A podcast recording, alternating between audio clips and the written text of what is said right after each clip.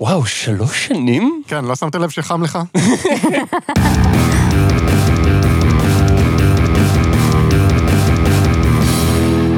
שלום לכולם, אני גל, איתי נמצאים חגי. היי. וליבי. היי. למזק, למה זה קיים? המקום בו אנחנו שואלים את השאלה שהיא השם שלנו, והפעם, וכו, שלוש.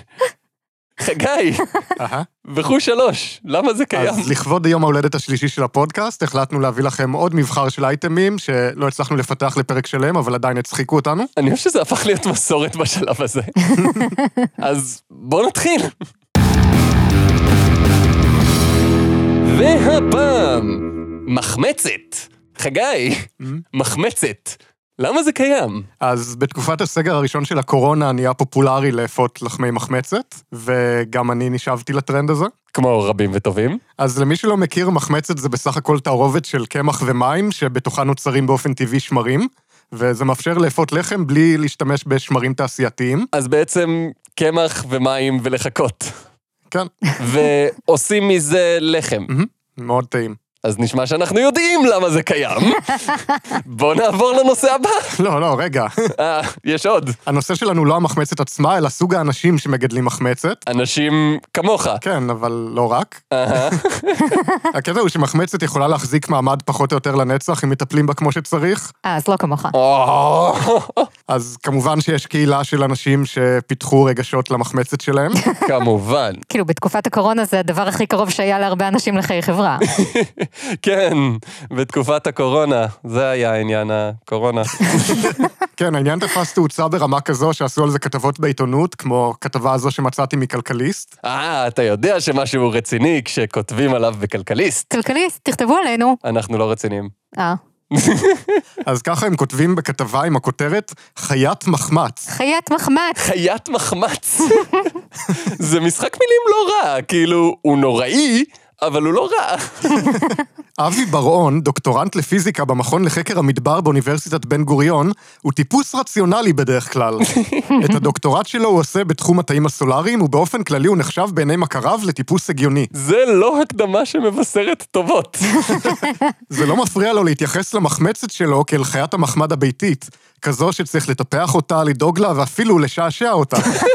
בדרך כלל היא אוכלת קמח שיפון, אבל לפעמים אני מרגיש שבא לי לתת לה משהו אחר, הוא אומר ברגש. אם נופל לידיי איזה קמח מיוחד, אני תמיד נותן לה קצת שתטעם. יש לי תחושה שהיא אוהבת את הגיוון. איך בדיוק נופל לידיך קמח מיוחד? אה, נגיד את הולכת ברחוב, וכמעט נופל עלייך פסנתר. אבל ברגע האחרון את מתחמקת מהפסנתר ומפילה בדיוק ארגז של קמחים מיוחדים. ושק אחד עף מהארגז ועושה סלטה באוויר, ואת תופסת את שק הקמח המתעופף הזה בידיים שלך ברגע האחרון. אה, אז ככה זה עובד. אמ, כן, כאילו זה או זה, או שמזמינים קמח, במיוחד כדי להכין מזה פנקקים, ואז הם יוצאים דחוסים ולא טעימים כזה, כי מסתבר שקמח טף מתנהג אחרת לגמרי, ועכשיו לא טעים לי ואני לא יודע איך אני אסיים את זה. המחמצת של בר-און, עיסה הפרפרה שגרה במקרר שלו, חגגה לאחרונה את יום הולדתה הרביעי. מאז הספיק בר-און לחלק גורי מחמצת לרבים מתושבי היישוב. מה? אני מנסה לפזר אותה בשכונה, זה צורך ביולוגי, כנראה גם שלה. אז אם המחמצת מתרבה, עוברת שינויים, ומעבירה את השינויים האלה הלאה לצאצאים שלה, אז היא בעצם עוברת אבולוציה מדור לדור. זה החלק בסרט שבו כולנו מתחילים לסגוד למחמצת סופר אינטליגנטית. הוא אפילו דואג לה למפגשים משפחתיים. אבא של אשתי מגדל מחמצת, ושני האחים שלה משתמשים במחמצת מאותו המקור. במפגשים משפחתיים כל אחד מביא את הלחם שלו, ועל השולחן מונחים זה לצד זה לחמים מכל שושלת המחמצות המשפחתית, האם, הבנות ואפילו כבר הנכדות. אהה. ובטח כדי לשמור על תואר המחמצת, הם דואגים לא לערבב אותה עם מחמצות אחרות. אני יודע איך הסיפור הזה הולך. והכתב מראיין אותו ושואל, אתה יודע שהרגשנות הזאת נשמעת, איך לומר, קצת משוגעת. זאת תרבית של שמרים וחיידקים, זה הכל. לא, כי אנחנו. אני די בטוח שבן אדם הוא יותר מחיידקים ושמרים. כאילו, אני באופן כללי לא בטוח כמה שמרים יש בבן אדם. לא מספיק, אני רוצה עוד שמרים, ואם אפשר, אז בצורת עוגה עם שוקולד בבקשה. ברור שהיא לא יצור אנושי ושהחיים שלה תלויים בי, מודה ברון. או, הוא מודה בזה, אוקיי, זה הרבה יותר ממה שאני רגיל בלמזק. אבל אחרי הרהור נוסף, הוא מתייצב באומץ מאחורי אהבתו. לא משנה. בכל זאת, אם זה היה רק עניין טכני, לא הייתי מרגיש צורך לגוון לה את התזונה. יש קשר אישי למחמצת. בכלל, בהתעסקות עם לחם יש משהו מאוד אישי וראשוני, והיא שותפה לזה. אני מעריך את זה, אני מוקיר אותה ומודה לה. אני אוהב להסניף אותה, לראות אותה מתפתחת ומפתחת חיים משלה. וואו. אם הרמתם גבה למקרא המשפטים האחרונים, זה רק כי עדיין לא נדבקתם בחיידק הלקטובצילי של המחמצת. אוקיי, זה משחק מילים די נורא. עשרות מגדלים ביתיים ברחבי הארץ כבר נשבו בקסמה של העיסה התוססת. הם מטפלים בה כפי שמטפלים בחיית מחמד גחמנית ומפונקת, דואגים לה לבייביסיטר כשהם טסים לחו"ל, ונוהגים לפתוח את המקרר בחשאי רק כדי להסניף את ריחה החמצמץ או להגניב ליטוף. היא נכנסה אליי למשרד, גחמנית ומפונקת. כאילו לא עבר יום מאז הפעם האחרונה שניגשתי אל המקרר בחשאי רק כדי להסניף את ריחך המצמץ, או להגניב ליטוף. חיימוביץ' קשור למחמצות שלו בעבותות של אהבה. יש לי הרבה פאסון אליהן, אבל זה יותר מזה, אני תלוי בהן, הוא מודה. בפסח, כשהוא סוגר את המאפייה לעשרה ימים, הוא לוקח את המחמצות הביתה כדי לשים עליהן עין מקרוב. אם המחמצות שלי ימותו, הבגט שלי כבר לא יהיה אותו הבגט. זה יהיה לי מאוד מאוד קשה. הן כבר חלק ממני, כמעט כמו הילדים שלי. וואו, הילדים שלו בטח מרגישים ממש מיוחדים. אני אוהב אותך, בן. כאילו, לא כמו שאני אוהב את הגוש בצק המסריח ששם על השולחן בפינה, אבל אתה יודע. סביב המחמצת התפתחו במהלך השנים אגדות רבות ומרתקות. אחת מהן, למשל, מספרת על אופים שנהגו לגרד בעזרת הציפורן מעט פלק מהשיניים ולהכניס אותו למחמצת כדי להשאיר אותה בסוגים נוספים של חיידקים ושמרים. אגדות אחרות מסבירות את השוני בין מחמצת למחמצת בכך שהחיידקים הנמצאים בהבל פיו של האופה משנים את אופייה של המחמצת. ימי.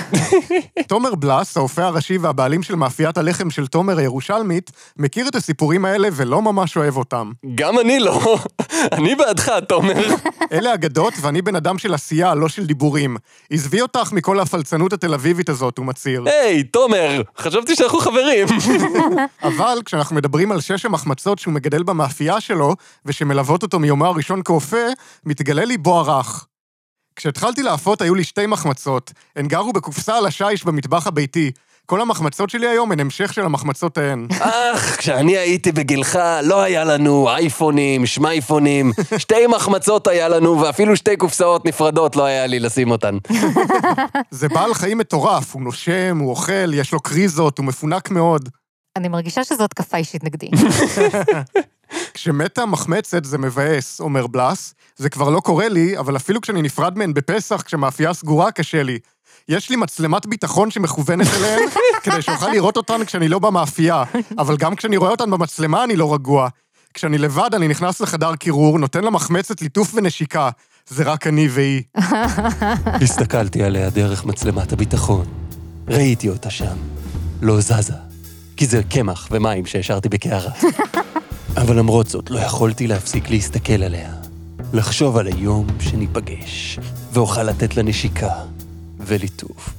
זה רק אני והיא, ואז כיביתי את האור. כמו פינצ'רים נוירוטיים הנישאים בידי כוכבניות הוליוודיות, כך גם המחמצת, טוענים אוהדיה, מאמצת עם הזמן את האופי של בעליה. אהה, יצא להם מתחרז נורא. כן, זה ממש יפה. מי שמקבל מחמצת ממישהו אחר, מגלה שבתוך כמה זמן המחמצת משתנה, מסביר אורי מאיר צ'יזיק, יועץ תזונתי העוסק בחקר ההיסטוריה של התזונה והרפואה התזונתית. כיוון שהיא אוכלת קמח אחר ונמצאת בסביבה שונה, היא משנה את התכונות שלה. אבל יש כאלה שאומרים שלפעמים המחמצת מקבלת את האופי של האופה. אם הוא רגוע, הלחם יטפח לאט, אם הוא אגרסיבי, הלחם יטפח מהר. זה אולי מדד טוב לטמפרמנט שלנו. אולי, ואולי לא. מי יודע? ייתכן וקמח ללא שמרים זה לא המדד האידיאלי, אבל אולי. פרופסור יאיר קסוטו, ביולוג העוסק בפיזיולוגיה של העבודה, מגדל מחמצות כבר 15 שנה. אוקיי, אז זה הנקודה הנכונה לומר שבזמן הקלטת הפרק, כל הסיפור הזה של הקורונה התחיל לפני שנה וחצי.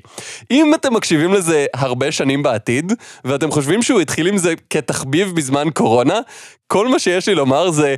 אוי ואבוי, 15 שנה וזה עוד לא נגמר. טוב, אני בטוחה שעד אז מחמצת העל התבונית תמצא לזה פתרון. האם הפתרון הזה יהיה לגרום לאנשים להקשיב להנחיות פשוטות? היא לא עד כדי ככה על תבונית. הוא מצליח, לדבריו, לשמור עימן על יחסים קורקטיים. יש לי אישה ונכדים, אותם אני אוהב. איזה מין דבר זה להגיד שאני אוהב את המחמצת שלי? אישה ונכדים. הוא לא שכח משהו באמצע שם? לא, לא, לא יודע על מה את מדברת, יש לו אישה ונכדים, והם פשוט נוצרו הנכדים, ולא היה שום דבר באמצע שם שהוא לחלוטין לא רוצה לדבר איתך יותר, חיים. אז, חגי, מחמצת. למה זה קיים? כי זאת חיית מחמד שלגיטימי לשים בתנור ולאכול. אה. והפעם, משחקים לבנות. חגי, משחקים לבנות. למה זה קיים? אז אם יש לכם אחיינים בני ארבע, או ילדים בני ארבע, או אחים בני ארבע, או שאתם בני ארבע בעצמכם, אז לכו לישון כבר מאוחר, מה זה הדבר הזה? אז אתם בטח מכירים את הקונספט של משחקי דפדפן. מה, המשחקים האלה שזה בגדול מצגת פאורפוינט משודרגת עם המון ציורים צבעוניים כאלה שזזים למעלה למטה? כן, בדיוק. אז מסתבר שיש עולם שלם של משחקים כאלה שממותגים במיוחד בשביל בנות. כמובן. מי יכולה להגיד לי איך מאייתים הסללה מגדרית? המשחק הראשון שנסתכל עליו הוא נשיקה בחוף הים. וואו. אוקיי, יש פה ציור נורא דו-מימדי של זוג עומד על מה שמישהו היה מצייר כחוף ים, אם הוא לא היה אף פעם בחוף ים, אלא רק שמע על זה מסיפורים. כן, אז המטרה של המשחק זה לעזור לזוג הזה להתנשק, אבל בלי שאף אחד ישים לב, כי להתנשק זה גס. זה מאוד גס להביע כל סוג של חיבה בעיניי. המשחק, אם אפשר לקרוא לו ככה, הוא פשוט ללחוץ על הזוג עם הסמן של העכבר כדי לגרום להם להתנשק, ואז להפסיק כל פעם שקורה משהו בחוף שגורם לאנשים לשים לב. למשל, יש מישהי בחוף שהיא משתזפת עם עיניים עצומות, וכל כמה שניות נופל עליה אגוז קוקוס, ואז היא מתעוררת. אבל זה די קטלני, כאילו, יש מקרים מתועדים של אנשים שנהרגו מזה שנפל להם אגוז קוקוס אחד על הראש, והיא חוטפת את זה עוד פעם ועוד פעם. אם אגוזי קוקוס היו נופלים על הראש שלי בתדירות כזאת, כנראה שזוג אנשים שמתנשק בפומבי היה הדאגה הכי קטנה שלי. כי היום זה דאגה גדולה שלך? אז אם המשחק הזה הוא הארדקור מדי בשבילכם, יש גם את נשיקה בקולנוע, אני רואה פה דפוס. שבו משחקים זוג בקולנוע, רק שהפעם יש שלוש אופציות, ללחוש משהו רומנטי, להביא לבחורה פופקורן ולהתנשק. מתקדם. וכל אחת מהאופציות גורמת לבחורה להיות קצת יותר מאוהבת, עד שבסוף כתוב שהזוג מאוהב והמשחק נגמר. אה, למיטב ידיעתי אין שום דרך להיכשל במשחק. אז זה סימולציה של דייט איתי. עוד משחקים בז'אנר כוללים נשיקת בת ים, נשיקה במשרד, נשיקה לאור הירח, וכמובן המשחק האהוב, נשיקה עם ליידי גגה. יכול להיות שהנשיקת בת ים זה פשוט נשיקה בבת ים? זה אותו דבר כמו החוף ים, רק בלי האגוזי קוקוס. היה גם משחק שמצאתי בשם עזרו לחתיך, אבל הוא מבוסס פלאש, שזו טכנולוגיה ישנה שאי אפשר לפתוח יותר, אז אין לי מושג מה יש שם. אוי לא, אבל מי יעזור לחתיך? אני, אני אעזור לך חתיך. עוד ז'אנר פופולרי הוא משחקי טיפול בנסיכות. שהקונספט שלו זה בגדול, הנה נסיכת דיסני שקרה לה משהו גרוע, בואו נטפל בה ביחד. אבל לכל נסיכת דיסני קורה משהו גרוע, זה חלק מהקונספט של הסיפורים האלה. למשל המשחק Princess Mermaid Accident ER. שבו בת הים הקטנה מגיעה לחדר מיון אחרי שתקף אותה כריש. תקף אותה כריש. המטרה של המשחק היא לטפל בבת הים הקטנה על ידי לחיצה על חפצים שונים בחדר המיון כדי לשים לה אינפוזיה או מסכת חמצן. וואו, אני די בטוחה שדיסני לא אישרו את המשחק הזה.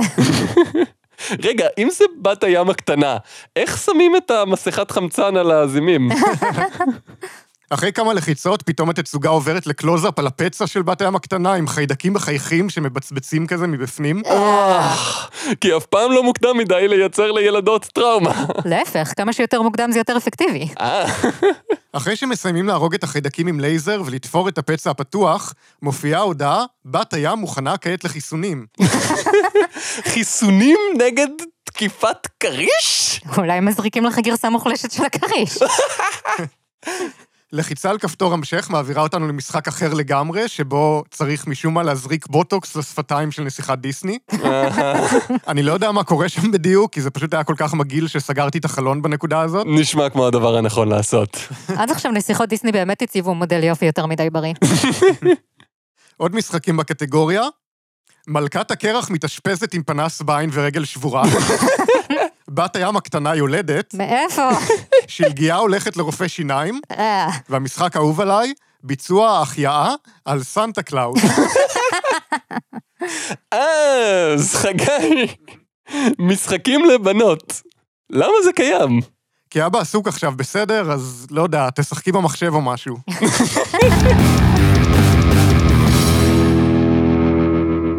והפעם, בטל ראפ ב-FXP. חגי, בטל ראפ ב-FXP. למה זה קיים? אז באטל ראפ זה כשראפרים מתחרים ביצירת ראפ שנועד להראות כמה הם מגניבים ולהשפיל את הראפרים האחרים. כן, בניגוד למתי שאני עושה ראפ, שזה בעיקר משפיל את עצמי. ו-FXP זה אתר פורומים בנושאים שונים, שמאזינים ותיקים כבר זוכרים שהוא כיכב אצלנו בעבר. מה ותיקים? זה היה הפרק הקודם.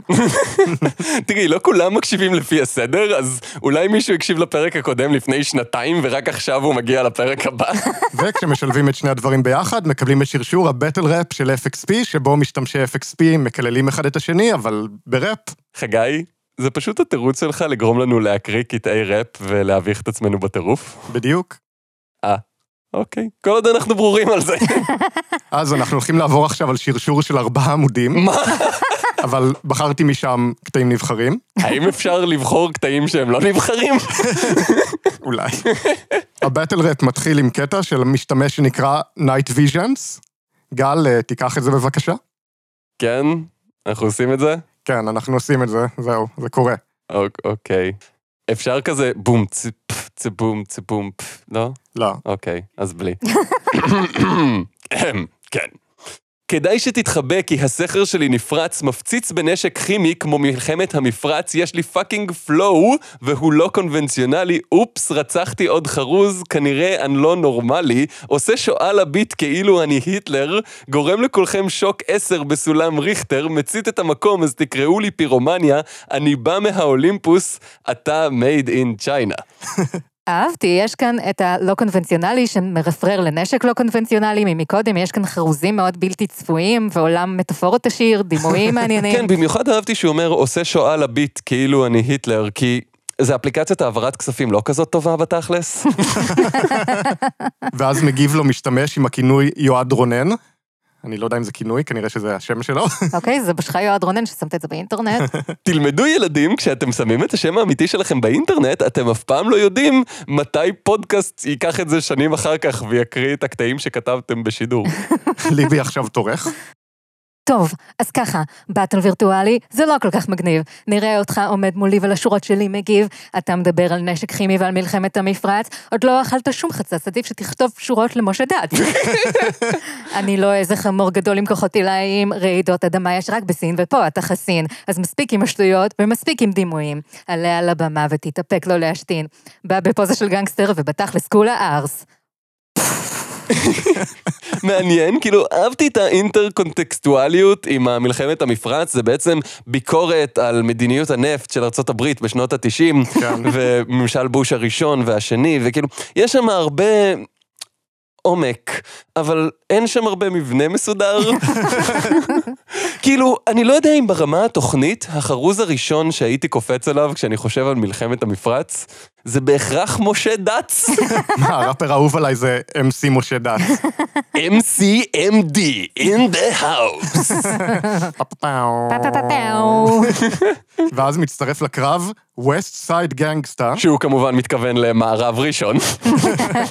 מאיפה באת? לך תפרוש. הליריקה שלך תהיה גרועה מראש. אתה לא מבין שאני המלך אחשורוש, ואני אערוף לך את הראש. כולנו יודעים שאתה בכיין, ואפילו חקיין. מתחזה למשהו אחר, ואחרי שאני אשפיל אותך זה ייגמר בשלום חבר. וואו, מה קרה שם לקראת הסוף? כאילו, איכשהו באמצע זה הפך מלהיות ראפ ללהיות הייקו? רגע, ואחרי שאני אשפיל אותך, זה ייגמר... לא, זה אפילו לא... אה, אוקיי, זה לא... חמש, שבע, לא, אוקיי. אני- אם אני הייתי West Side gangster, אני לא הייתי כותבת את הראיות לזה שיש לי כוונה לבצע רצח, כאילו כדאי לו מאוד שלא יקרה כלום לבחור השני. אתה ישר שם את עצמך ראשון, כאילו, ברשימת החשודים במצב הזה. ואז פרוקי 21 עונה לו, ליבי, fuck, איזה פתטי, מחכה ציטוט של נשיא ארה"ב לשעבר, כמו ביל קלינטון, זמנך עכשיו עבר. לא שמעת מה אמרתי, זמנך תם, יא מטומטם.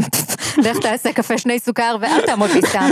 נשבע באחותך שאתה מעלה לי קריזה, אתה יותר מעצבן אפילו משליח פיצה. איך ראפר כל כך גרוע יכול לצאת מולי, ועוד כשאימא שלך הזונה מרטיבה את כל כולי. עשתה לי צמות בביצים וטענה שאני חמוד. אמרתי לה, קומי הזונה, תרקדי על העמוד. לא סלקטור, אבל אתה צריך ללכת לבית סוהר, כי אתה נראה כמו החרבון של היונה שמביאה את הדואר. פחות, וואו. פחות מאוד. אני... כן. שליח פיצה זה לא מעצבן, וזאת הבעיה הראשונה שלי פה. כן. והאחרונה, בזה זה נגמר. כל השאר בסדר גמור. כן, פה יושב, בסוף אנחנו מקריאים את זה לא טוב, ויש לו איזה ניסוח מושלם שאם אתה אומר את זה, זה הכל נשמע מדהים. אהבתי את הקטע שהוא ביקש קפה. נכון, נכון. אז זה אני יכול מאוד להבין. הזדהיתי עם זה, כן. בהמשך מצטרף ביגל ריפ.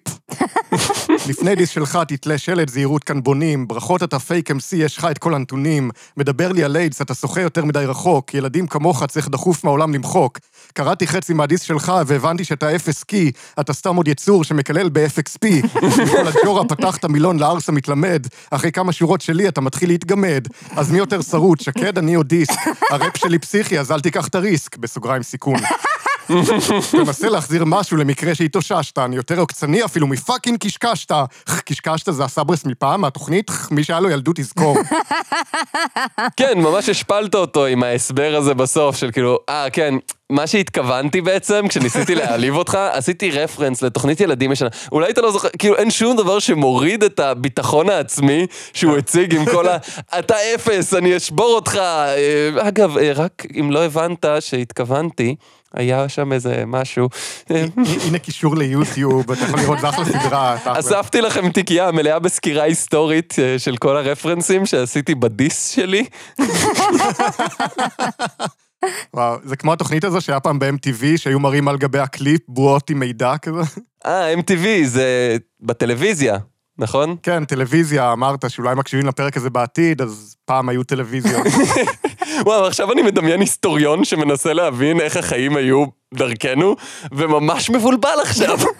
אני לא יודע, זה לא מתאים לשום דבר מהמקורות האחרים שמצאתי. אני נמצאת פה עכשיו ומבולבלת לגבי התוכן שלנו. אני חושב שבאופן כללי יש פה איזה חיבור מאוד יפה להיסטוריה והמסורת עם קשקשת ודיסקים. יש פה איזו תפיסה שהעבר מתחבר להווה ושלט זהירות כאן בונים, שלא לגמרי הבנתי את המטאפורה, אבל זה נראה עמוק. אני הכי אוהבת את החריזה שלו, כאילו, מתלמד ומתגמד, קי ו-FXP זה בכלל מתוחכם. כאילו למצוא חרוז ל-FXP זה לא קל. ונעבור לתגובה של שקד לנגנס. אוקיי. הנה עוד חאפר שחושב שהוא ראפר, המוהל עשה לו ברית מילה עם קאטר, הוא חי בהזיה יותר מסטול מצ'רלי הרפר. משני גברים וחצי שיהיה לך לעזר, אפרופו גברים וחצי, אתה רק חצי גבר, והחצי השני שלך בקבר, אני לא ארס בלי נדר, והראפ שלך בסדר. חינוכי לתינוקות בזמן שהם אוכלים את הגרבר, למען האמת כל הפוזה שלך היא שקר, ראפ כל כך נקי, אתה כמו נעמי שמר, מקלל ב-FXP? מי, אני? גם במציאות אני חזק ואימתני, וזה לא שווה תגובה הראפ של הטמבל השני, ועכשיו לענייני, איך הטעימה מראפ קטלני, דיס שיהרוג אותך יותר מהר מצינקלון בי, ואני לא גרמני, טוב ניתן לך את הצ'אנס לצאת מהבוץ התובעני, מה הקטע שלהם עם נאצים? כן, הם שמעו על חוק גודווין, שלפיו מישהו תמיד יתחיל לדבר באינטרנט על נאצים, והם חשבו שזה חוק שאומר להם מה לעשות. האמת שהגרסה המורחבת של חוק גודווין זה שכל דיון באינטרנט בהינתן מספיק זמן יגיע לנאצים והראשון שמזכיר את הנאצים מפסיד אוטומטית בדיון. אז כאילו אני לא חושב שמה שהם עושים בדיוק תואם את החוק הזה. אז באותו רצף של אנשים שמשתמשים בשם האמיתי שלהם לכינוי, ליבי, תקריא בבקשה את התגובה של האיש שזיין כבשה. אולי זה השם האינדיאני שלו. יואו, אחי, נראה לי התבלבלת. כל אחד יכול לזרוק אמרות כמו שאתה זרקת. אנשים כמוך קטלתי כבר אמש, והוואלכי, בשביל ראפ צריך רגש. אם אתה הדובדבן, אני אעשה ממך ריבה. מה? מכמת דפים, משוויץ בכישורים, עוד אחד מאלה שעל עצמם עפים. לא רוצה מריבה, אבל משחרר את כל הטינה. נראה אותך אחר כך בוכה לאימא.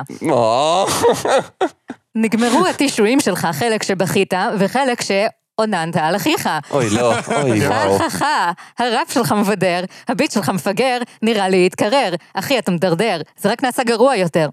לך תמצא מישהו אחר איתו להתברבר, כי אני ה-MC האמיתי, אין מישהו אחר. האם אתה ה-MC האמיתי? אין מישהו אחר, כי זה היה התראה קצרה, ואני היחיד שהסכים לבוא, כי לא משלמים לי על זה. אתה מאלתר, אבל החרוץ שלך הוא טוב יותר. אני לא טובה בלאלתר, כי אני מאבדת את הביטחון באמצע, ואני מתחילה לנתח דברים יותר מדי. והתגובה הבאה של עמית 12345667, שזה גם הסיסמה שלו לאתר. כי כאילו היו מיליון 234 566 עמיתים אחרים באתר, וזה השם הראשון שהיה פנוי. וואו, בטח לקח לו המון זמן למצוא את השם הזה. מיליון 233 357, לא, גם זה תפוס. אז, פעם הבאה, אחי, לפחות הדיס שלי תצטט, זה נראה כאילו אתה מדבר לעצמך, לא רציתי לצוטט. הראפ שלי מבדר, לפחות הוא לא גורם לבכות, ומצטער שהרסתי, אבל יש לי רק אחיות. איזה התקרר, אחי, אני פשוט לוהט, לא בוכה לאימא, את זה אתה לא קולט. אנשים כמוך קטלתי, רק עכשיו קלטתי. זה עצוב, אחי, כמה שאתה פתטי. איזה טינה, אנחנו אפילו לא מכירים. איזה מריבה, אני לא מהמפגרים. שמתחילים לריב ולקלל רק בגלל בטל ב-FXP. אני עדיין יותר טוב, אבל שמע, זה לא אישי. הייתי ממשיך עוד, אבל היום יום שישי. אה, ויש לי בישולים כן, וסידורים. יש סידורים, צריך ללכת, לקנות חלה, אתה יודע. עוד מעט המשפחה מגיעה, ואז אנחנו נריב כן. עוד פעם, ושם אני הולך לצעוק ולקלל ולהזכיר את היטלר ונאצים. אנחנו מאותה משפחה? אה, מסתבר? שבת, המלכה, את כזאת דפוקה. אני ממש רוצה לשמוע את הדיס תגובה ששבת המלכה נותנת לו. כאילו, שבת המלכה באופן כללי זה שם ממש טוב לראפרית. אתה סתם פתט, אני יום בשבוע, אני קונספט אבסטרקטי ואתה סתם גרוע. היא רוצה להופיע, אבל היא לא יכולה, כי זה תמיד יוצא שבת. אה. ולסיום, תגובה של המשתמש, Holy fuck. Holy fuck. כי זה בשבת, אז בכל זאת. כן. גל, קח את זה בבקשה. אני חייב... אתה תמיד חייב. אה, טוב. עוד חבורת מאוננים שחיים בפנטזיות על פשעים, יא טיפשים, ראפ זה יותר מסתם מילים, הכל מתחיל מבפנים. לכם אין את הדבר הזה, המרכיב שהופך אותי לכזה, ראפ בא מהלב, ראפ בא ממה שכואב. ואתם חבורה של fake MCs, אז סתמו את הפה לפני שדם אצטרך להקיז, אני פשוט כזה תותח, bitch תחזרי למטבח. רגע, מה? וואו, זה הידרדר פה. אהה, אני אף פעם לא הייתי במטבח, הבדיחה על חשבונך. שוביניזם בראפ? לא. האמנות מחקה את החיים. טוב. זה לא הארגז חול בשכונה, אתם נמצאים עם חרזן על רמה. משחק משחקים כמו בפאקינג מסור. טמבלים מדבר... אה, הסרט. כן. אוקיי. בסוגריים, הסרט. טמבלים מדברים פה על לחתוך ולדקור. אתם לא יודעים מה זה הדבר האמיתי, דברו איתי שזה יתחיל להיות רציני. חרוזים מפגרים, מדברים על אמהות ואחים, איפה לעזאזל היצירתיות? אל תגידו לי שהכי טוב שלכם זה אחותך ירדה לזנות. יצירתיות וזנות, וואו, באמת חרזן על רמה. והוא עוד הכניס את הביקורת הספרותית ליצירה עצמה. זה אומנות מתבוננת באומנות אחרת ואומרת לה שהיא פחות טובה מעצמה. גם לי יש צד שהוא טיפה חולני, אולי אשתמש בציקלון B. למה נאצים? למה תמיד נאצים? מה הקטע? למה תמיד יש נאצים בכל מקום? זה מה שאמרו במלחמת העולם השנייה. אחרי שאקלף לכם את העור ואזרוק לים המלח, אירה לכם בראש ואצחק כי אני fucking רוצח! וואו, זה יותר מפליל מהקודם. יותר מושמע מנייג'ל האדמו"ר בשיא, טוב אני הולך לחרבן, תשאירו אותי לבדי. ביי. אז אה, ביי. אז ביי. אז אה, חגי! כן. battle rap ב-FXP. למה זה קיים? כי אתם כאלה גרועים ואני לא רוצה להשוויץ, משהו משהו, רפרנס למחנה ההשמדה אושוויץ.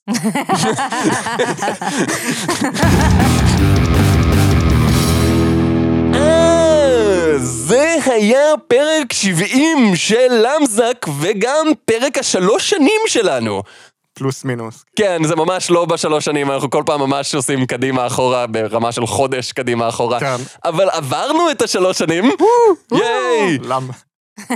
למה זה קיים? שאלה שאנחנו שואלים את עצמנו כל הזמן. כן, זה הקונספט, אתה חדש פה כאילו? אז תודה לכם על השלוש שנים האחרונות. אנחנו מקבלים פניות ממאזינים שמציעים לנו רעיונות לפרקים, או מספרים לנו איפה זה משתלב להם בחיים. אנשים מקשיבים לנו בנסיעות, או לפני שהם הולכים לישון. שמעתי על מישהי שמקשיבה לנו כדי להירדם, שזה נורא מוזר בעיניי, כי איך לעזאזל מקשיבים לזה כדי להירדם? אנחנו צועקים חצי מהפרק! אני לא יודע, אבל יש כמות מפתיעה של מאזינים שעושים את זה. כאילו אני מדמיין אותם, נכנסים למיטה, שמים את הכובע המצנפת הזה שלהם עם הפונפון, מכבים את הנר שלצד המיטה, כן, מבחינתי הם חיים ב-1800, וכאילו, שמים את הפודקאסט כדי להירדם, ואז כזה, אוקיי, נרדמתי, נרגעתי, ואז פתאום מגיעה הפרסומת. פרק זה מוגש לכם בחסות אנשים שמנסים להירדם עם הפודקאסט. אנשים ש... אה? אה, אוי, סליחה, לא ידעתי... אה, פרק זה מוגש לכם בחסות אנשים שמנסים להירדם עם הפודקאסט. לילה טוב. והחלק שגל צורח, זה בדרך כלל החלק שבו אני נרדם. רגע, זה היה אתה כל הזמן הזה? לא, לא, יש קריין, אנחנו מצאנו אותו בפייבר. אה, זה מישהו אחר לגמרי, זה בכלל לא אני עם שפם. אוקיי. יופי, כי אני... אוקיי. אז באמת תודה לכם, זה ממש כיף ומגניב. אנחנו לא מופיעים מול קהל, אנחנו יושבים פה בחדר ועושים את הקטע שלנו וזורקים את זה מעל הגדר לאינטרנט ולא רואים את התגובות. אז פעם בכמה זמן לקבל את התחושה הזאת שהי, אתם פה, אתם איתנו, אתם מקשיבים לזה. אז תודה לכולכם ותודה במיוחד לפטרונים שלנו. כן, הכנסתי את זה, חשבתם שזה לא הולך לבוא, אבל זה הגיע. הפטרונים שלנו באמת עוזרים לנו כי הם מייצרים לנו איזשהו תקציב מינימלי כדי לנסות לתפעל את הדבר הזה שצריך ציוד וצריך זמן וצריך השקעה ובאמת זה ממש טוב ועוזר אז תודה לכם, באמת תודה לכם ותהנו מכל הבונוסים המשוגעים שאנחנו מכינים לכם כי זה מידרדר עם הזמן. אה, זה היה פרק 70 של למזק בו למדנו שאנחנו לא יודעים לעשות ראפ אז אמ, ביי! ביי. די.